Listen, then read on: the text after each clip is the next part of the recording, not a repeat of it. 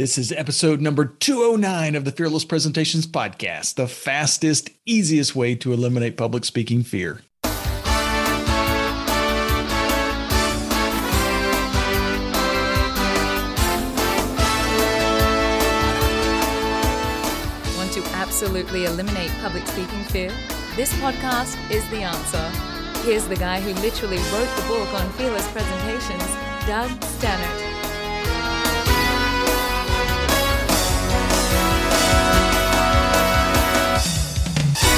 Hey, welcome to Fearless Presentations. I'm Doug Staneart, C E O of the Leaders Institute, and my goal is to help you become a fearless and professional speaker and presenter, even if you don't speak professionally. On this episode, I'm going to show you an easy way to organize a persuasive speech. So this is the same technique that really high-level salespeople use to create that perfect solution for their top clients. It can also be used, for instance, if you're presenting to higher-ups in your organization and you need to gain approval on a project. So it's a very valuable skill that you can you can use in a lot of different ways. Uh, by the way, if you'd like some one-on-one coaching to help implement this or, or really any of the other skills that we cover on Fearless Presentations, make sure to go to fearless presentations dot com and request some information. Our coaches teach sessions via Zoom as well as in-person meetings in cities all over the world. So again, for details, go to fearless presentations dot com. So our topic today is how to design really amazing persuasive speech outlines. And this technique, by the way, will help you create outlines very, very quickly. So it, it makes it a whole lot easier than what most people do. And in fact, this sales presentation technique can actually be used in a lot of different ways. This is where people go, whoa, whoa, whoa, whoa, whoa, whoa, wait, wait, Doug, Doug, whoa, whoa, wait.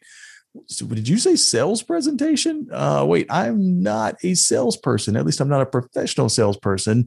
This may not actually work for me. Uh, here's the key thing that you have to keep in mind, though. Whether you're a salesperson or you're just trying to persuade coworkers to accept your ideas, this process is important. It's valuable. It's the same technique.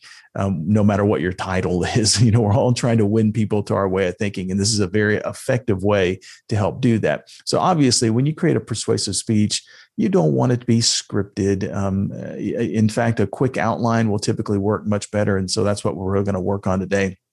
In a previous episode called How to Design a Speech Quickly, I gave a few details on how to create a quick presentation outline.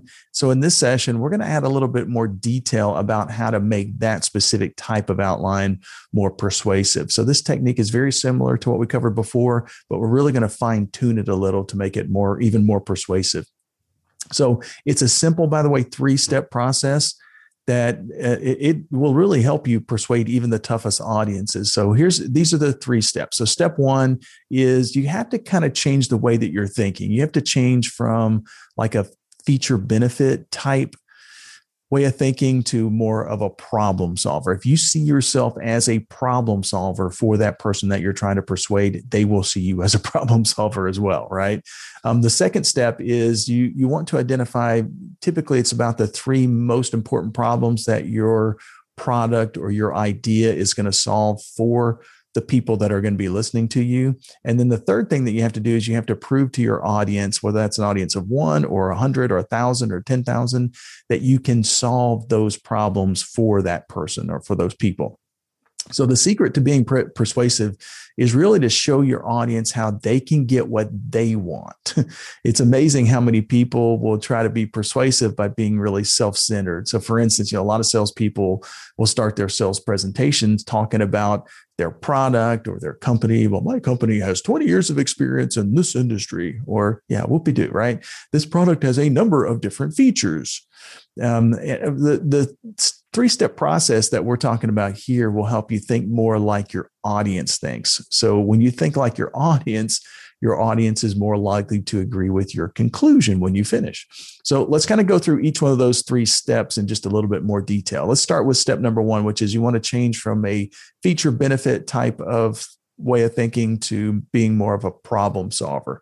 So in this step, it, when you design sales presentations, you really want to avoid the old feature benefit style of presentation. In the old days, salespeople were taught to first identify a feature of their product or an idea. This is what, this is the feature. This is what this idea will do, or this is what this product will do. And then tell the audience how they would benefit from that feature. For instance, let's say that a dentist is trying to persuade a patient to uh, or to brush longer, right? So a feature benefit statement might sound like brush at least two minutes. That's the feature. And you will have better checkups. That's the benefit, right? So brush at least two minutes, you will have better checkups. And it, it's good, but it it fall it fails to really identify a problem that that patient might be experiencing and that he or she may want to fix. So a better way would be to start with the problem statement, something like, hey, if you really want to avoid another root canal or or crown, you might want to try brushing two minutes each time, both in the morning and at night. So if you think about it now, okay, if I, if I, okay, better checkups, that's a benefit, but actually I don't like crowns and I do not, definitely do not like root canals. And if I've just gotten a root canal and a crown, man, I totally want to avoid that. And so basically that persuasive speech is looking at it from that patient's point of view, trying to find what that, that problem is that that person is experiencing and and giving them a solution that will help them solve that problem. So if you're selling a product, think about think about the, the customer's problem, not what your product does. You know, for instance, a feature of a computer might be to the, the speed of the processor. A lot of times when you go in, that's one of the first things that computer salespeople will kind of tell you about is the speed of the processor. That what the problem though is not, it's not really, doesn't really have to do with the speed. It's what the lack of speed will cause, right? So we, you have to kind of think, what problem will this increased speed solve for my potential customer? Well, it get, gets rid of that spinning wheel of death on your computer screen. So the point is, is that when you make the solution personal to the person, then you're going to be a whole lot more persuasive. So once you start thinking more like a problem solver for your client, the second step is you want to identify the, the three most important problems that your product or your idea is going to solve for these people. So if if you're sure, just beyond a shadow of doubt, that you you know what the audience's most important problem is, then you can skip this step. However, most of the time, we really don't have all the information needed to identify what that single biggest challenge for that person is, especially if you've got multiple people in the audience. So if it, so it's a good idea to create a few different bullet points or a few different challenges or problems that, that each are that, that the, that your solution, your product, your idea will be a solution for each one of those potential problems. So that way you've got a better chance of your audience kind of thinking, oh, wait, I definitely want that, right? I can identify with that thing. I've experienced that thing. So when you have a total of maybe three different problem statements, they really become the backbone of your persuasive speech outline. By the way, an easy way to do this is just to go back to step number one, what we just did, and just repeat that two more times. Another way to do it is just to ask yourself, all right, what are the major problems that my product or this idea really solves? What are the, what are the, pro- why was this idea created? What was happening that was causing us pain or causing somebody pain that caused us to come up with this idea that is going to reduce some of that pain, right? So for instance, if you're selling a car to someone, you know, the, these ideas might be the the potential problems like um, I'm embarrassed to invite my friends to ride with me in my old dirty clunker, right? Or I spend too much money on gasoline, or my car has been in the shop twice this last year and it's costing me a fortune.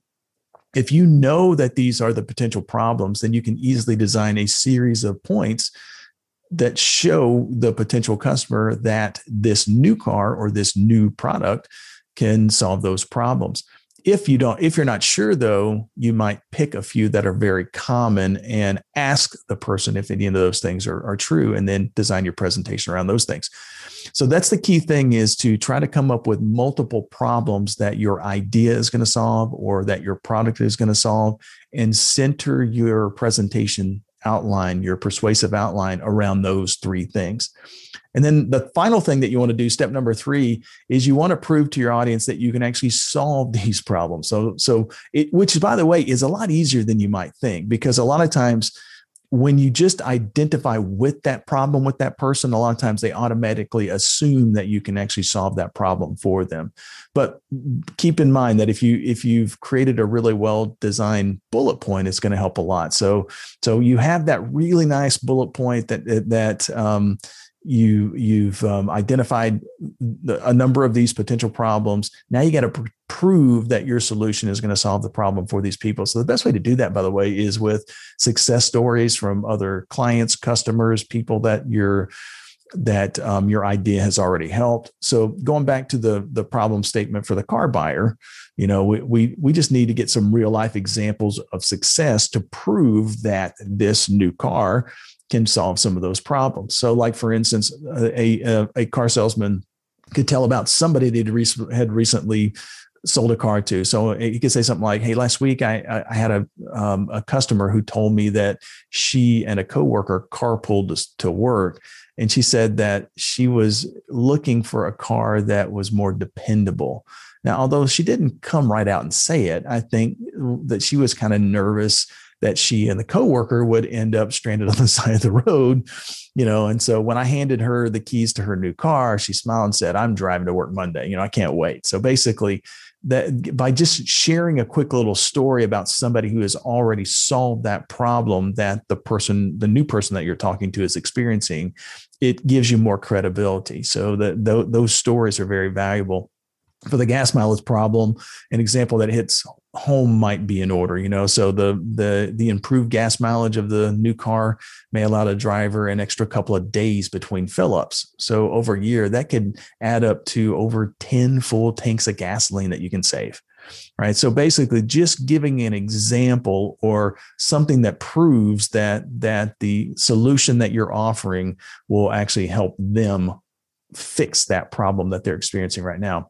So finally, just the fact that the car is new means that it's more likely to be, that's it's likely to be more dependable anyway. However, you can reinforce this with a success story um, where you can say, um, you, you, by the way, you'll be more persuasive. So you can say something like, you know, one of my customers had a job where he commuted over fifty miles each way, five days a week. He traded in a four-year-old version of this car and replaced it with the exact same make and exact same model, just a few years newer. And uh, and he he had um, he had put over one hundred twenty-five thousand miles on the car and never never did a single bit of maintenance to it except oil changes, which is why he wanted the same car again when he when he came back to me. So just little examples like that will kind of show the person who's listening to you that you have credibility, that you've solved that problem for other people before, and that your solution this time is likely to solve that person's problem.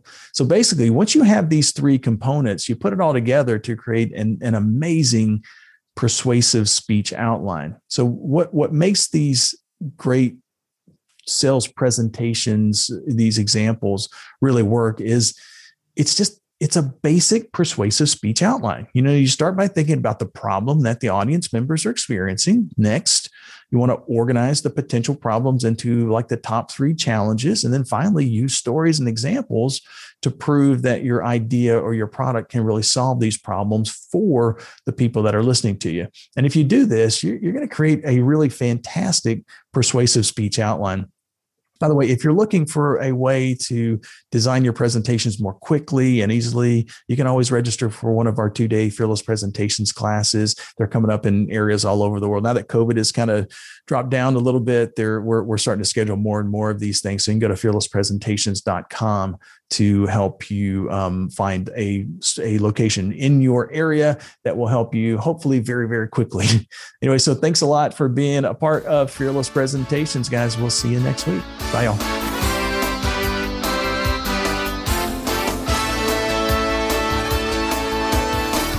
Subscribe to this podcast for new public speaking secrets each week.